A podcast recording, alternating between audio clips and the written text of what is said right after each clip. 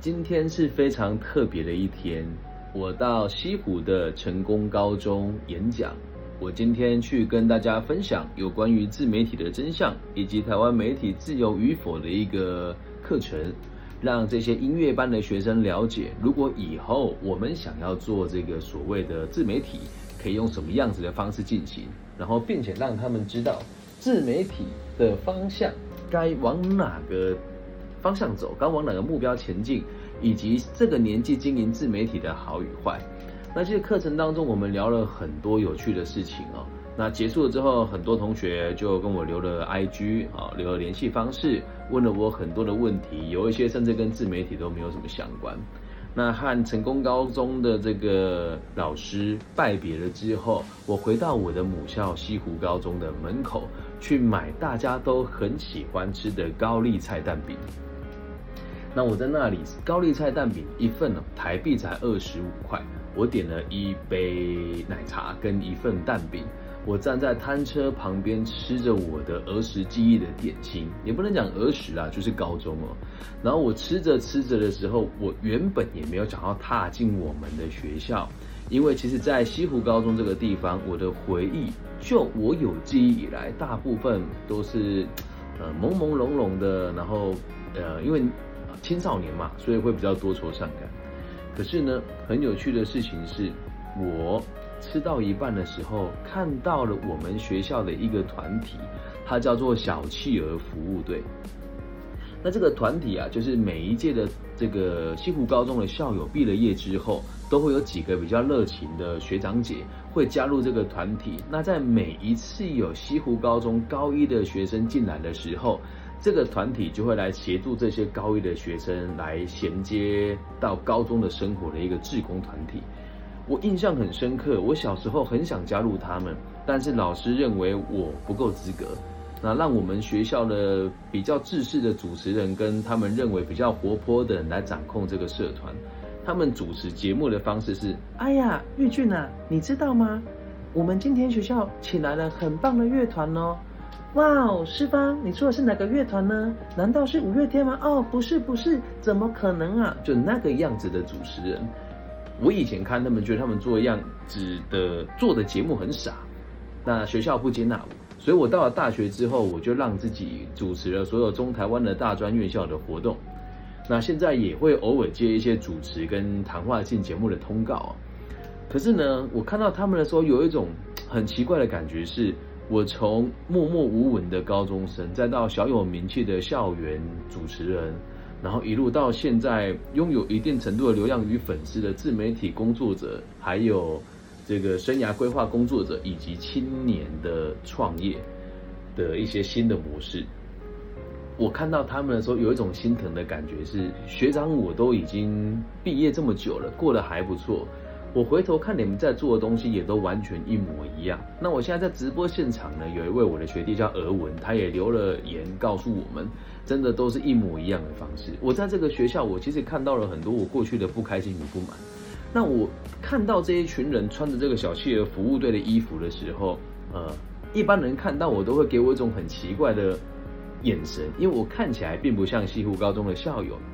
由于我看起来不是非常温文儒雅跟有礼貌，所以他们可能觉得我应该是校外人士。但我要转进校门口的时候，被一位今年高三毕业的学生认出来了。庚希老师，你怎么在这个地方？我说对啊，我回来找老师，然后看一看这里的状况。我就说你也是小企鹅服务队吧？然后他说对啊，我也是小企鹅服务队。然后我们就稍微聊了一下，我们就也聊到了说，你们最近请谁回来演讲啊？他们就请了一个我们目前在西湖高中最火红的这个油管的一个创作者。那学生也直接跟我讲说，他觉得他讲的东西很没有内容，很没有逻辑。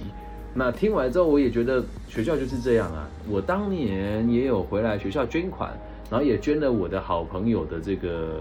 童鞋的品牌的鞋子，但是它有大童嘛，就是一些高中生可以穿的这个鞋子要捐给学校。那学校也一直都没有跟我合作，还是依旧会找104啦，然后摆渡人啦，然后一些我不认识的协会来帮学生做生涯规划的课程。不是要批评，但是我们自己也都知道孩子们得到了教育的成果是什么嘛。那以往我回到学校了之后，其实我也不是会特别的张扬去跟老师讲说嗨，我要回来，不会。那特别今年我也当选了彰化县政府的教育文化组的这个咨询委员，那没有意外的话，今年应该也会担任这一组的组长。所以我在回来的时候也是想着说，哦，那我以后以委员的身份回来看一看校园有什么可以改进的地方，好跟我们的领导单位做讨论。那我在学校闲晃的时候，第一个遇到的是我们体育老师，叫做阿美老师。我看他一个人搬着水，然后我就马上跑过去说：“老师，我帮你搬。”他一眼就认出我了，更新你怎么会回来？我说：“对啊。”他说：“啊，你回来做什么？”我说：“啊，我刚刚到成功高中去分享自媒体的创作，还有一些行销的概念，以及这个青少年对于网络议题该注意的事情有什么。”那聊完了之后，老师也很热情的跟我说：“他还要先忙，然后就离开了。”其实。我很常回来西湖高中，但我有些老师看到我会假装不认得我。那大部分的时候我也不是特别张扬，并不像其他人会一大群回来母校，然后找老师嗨，然后打哈哈，然后说我生活怎么样，跟老师分享这件事情。我回来学校都还有一个想法是，我很想知道当初教育我的老师们，你们当初是怎么看待我的，还有是用什么样子的逻辑，引导我这么顽劣的学生慢慢走向所谓的人生正途哦。那我闲晃到一半的时候，我遇到了我年轻的在高中时最喜欢的老师之一，就是我们的淑慧老师。那我也很坦诚的跟他讲说，老师，我高中的时候真的好喜欢你哦。然后我们两个还有一个共同的回忆是，我说老师，我第一次对你很有记忆的原因是我高一那一年有一天我迟到。然后睡到很晚才来学校，好像是第二节课吧。然后我在迷迷糊糊当中走楼梯，看到竟然在学校有人会有脚链，就是那个有些女孩子会绑一个脚链在脚上嘛，就觉得哇哦，好前卫，好有魅力哦。然后我眼睛还没有往上看的时候，老师头都没有回了，就说庚希你迟到了吼。我和老师有一起想起这一段往事，然后。我就跟他讲说，老师，你改变了我很多事情，这个事情倒是真的哦。我一直到初中的时候，写作的能力一直都蛮差的。那是到高中我们参加了作文比赛跟全校的那个作文考试的时候，老师跟我说，庚希你很敢写真实的东西，而且情感很强烈，你应该要认真写作的。不过有一点我没告诉他，老师说我的歌词有灵魂，是因为我抄了很多饶舌歌手的歌词。以前热狗的歌词会有什么？你的名字叫堕落，但你正又辣，我一看就起生理变化。然后还有什么？何时才能从都市丛林里的？何时才能从都市水泥丛林的食物链里消失？就很多很诗词话语的内容。然后老师很鼓励我写作。那这个启蒙一直让我到现在在阅读跟在写作的时候都比一般人还要强大很多。那我也问老师说，老师为什么你喜欢在课程？我问他，老师说，老师我以前会举手问问题嘛，因为确实我觉得我的记忆跟老师的记忆可能不一样嘛，就如我们题目所说的意识流的交错，我看到的世界跟老师看到的世界可能不同。那意识流是什么？跟大家科普一下，就是我们在阅读或者是回忆的时候。会掉入三个人的意识流，如果以阅读来讲的话，就是作者的意识流，我的意识流跟书里面的那个主角的意识流，三个人会重叠在一起。那以回忆来讲的话，我主观看到的回忆跟他主观看到的回忆，两个东西会不大一样，当重叠了之后，那个感受就叫做意识流的冲击。然后老师说，印象中你是不会举手问问题的，但是我喜欢点你问问题，这一点让我很受宠若惊，因为他说点你回答，你的观点很特别，而且你讲的话也蛮幽默的，那不我不点你我点谁啊？然后我那时候才跟老师说，其实当时我也很迷惘很惆怅，但我不知道什么是很迷惘跟很惆怅，于是和老师聊了我在高中发生过的事情。我还跟他讲说，有哪一些老师在你们面前跟我讲话跟私底下跟我讲话的角度是完全不一样的。那我还跟他说，以前我喜欢你们班上的谁，然后我们班的谁喜欢你们班的谁，所以我很吃醋，我们聊了太多了。那我是以前回来跟老师交谈都有点像是社交式的互相关心，但这一次我才聊到了很多我们以前没有聊过的内容，是只有我跟他两个人在办公室里面，然后侃侃而谈以前的那些事情。那聊到我的历程，然后再聊到老师渐渐迈向退休的那些惆怅，也聊到了教育的那一些不解之谜哈。我们台湾下的108课纲的乱七八糟，还有学生越来越缺乏独立自主的意识，以及升学的制度导致老师在教学生升学的时候不知道志愿该怎么填。最后再聊到我的理想跟抱负，然后也聊到了学校为什么不跟我合作，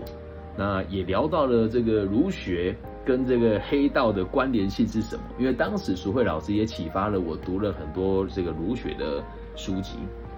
那我们聊到了说，庚希为什么你现在看起来还是身上有那一种匪气哦？然后我们就说，其实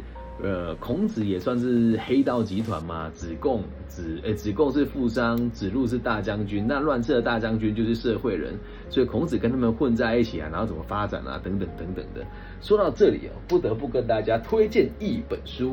这本书叫做《想去你的元宇宙》。为什么会跟大家分享呢？因为在新的这个网络时代开启的时候，很多人都会认为虚拟货币啊、NFT、Web 3.0。还有这个短语音的行销哦，以及这个线上的一些新的经营模式，很有可能是骗人的。那也是因为过去在外面有人谣传说，我开始做这些 NFT 啊、虚拟货币啊，然后有一些非法的所得。但我必须告诉大家，这些技术其实都是合法的公司在进行的。那这本书呢，是由台湾的一个很知名的 NFT 的发行厂商叫做 JCon。那老板叫做邓万伟 ，Sway 也是我的好朋友，也是协助我上链 NFT 的一个恩师兼好友。那这间公司很正规，然后也在台湾有营业登记，并且我们的收入都还是有核报在自己的这个应税的所得里面哦。所以这个元宇宙的内容并不像大家想的这个样子。那也希望大家不要对李庚希有刻板印象，认为我就是黑道。那也希望大家对这个虚拟货币跟元宇宙的东西有更多的认知跟了解哦。那到底 NFT 区块链虚拟货币是不是诈骗呢？到底什么是 Web 3.0 呢？在这个影片的底下会有个抽奖的连结，然后在留言处帮我打想去你的元宇宙，我会抽3本这一本书来送给大家。好，回到我们节目现场，猝不及防的业配。那跟老师聊了很多，最后我们聊到了因果论，在这个地方我真的感觉到我和他的意识相撞了，然后年轻的我看到年轻的他，年长的他看到现在的我，现在的我看到年长的他，以及我们两个一起看到自己未来的样子，那一种很神奇的画面。我问老师说，老师你认为这个世界先有原因还是先有结果？老师跟我说，庚希这一题不就像是你问我先有鸡还是先有蛋吗？我说其实不是这么说的，先有鸡还是先有蛋，这个是一个假议题，因为每一种生物，就连我们也都是8%，人类是100%从一个卵出来的嘛，卵子跟胚胎嘛。那人类的这个胚胎还有一个小蛋黄哦，冷门知识对。然后我说老师，我们讨论的是因果，它是一种哲学，而不是所谓的生物学。他说哦，你觉得呢？我说以个体心理学角度出发是先有结果的，就像今天老师您3点就下课了，我们在这边聊天聊到了5点。是因为我感觉我学到的东西，您也学到的东西，我们两个的心里都有想要学到的东西，还有缅怀过去那一段时光来检视自己未来的发展，因此我们会继续交谈。那我相信如果今天回来是其他的学生跟老师您交谈没有这么深入，那甚至他只在抱怨他的生活，我认为我们也不会聊到这么的晚。然后老师说哦，所以是先有结果，谢谢庚希你跟我的分享。而最有趣的是，从这一句结束了之后，老师竟然叫我老师。我其实当下是很激动也很开心的，但话说回来，就像我现在到大学、高中、初中小学还有幼稚园去帮老师们做督导的时候，这些老师跟主任也会称我为老师，只是那种感觉是曾经在一个我被否定的环境当中，我最崇拜的老师，他愿意跟我说你是老师的时候，我本来是退却的，说老师千万不要这么说，但他说了一句话让我觉得很感动。他说其实老师在这个地方10几20年了，那我们每天的生活都一样，看到东西也都一样。那庚希你真的做得很棒，你出社会10年有这些经历，然后再做这些有意义的事情，老师真的很替你开心。那我也会记住你今天跟我讲的话，以后去辅导学生跟学生交谈的时候，或许会用到这个理念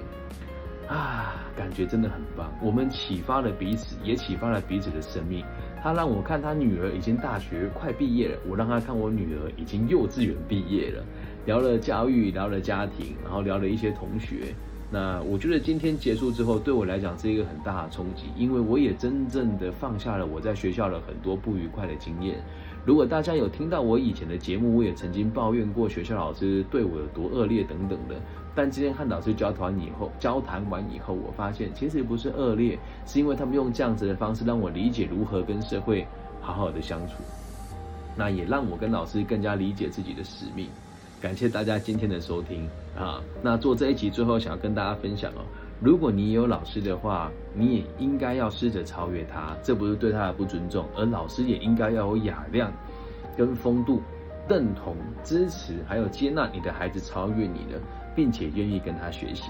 那在这边也诚心的跟大家讲，我也期待我的每一位学生都可以像我今天这样子一样。当你回头来跟我交谈的时候，并不是跟我说啊，老师我好迷惘，我该怎么办，而是可以跟我分享你的所见所闻，那并且可以让我知道你下一步想要怎么做，然后问问老师我有什么可以帮助你的。所以当老师的我们也要持续的突破，那当学生的你们呢，也可以突破我们的存在。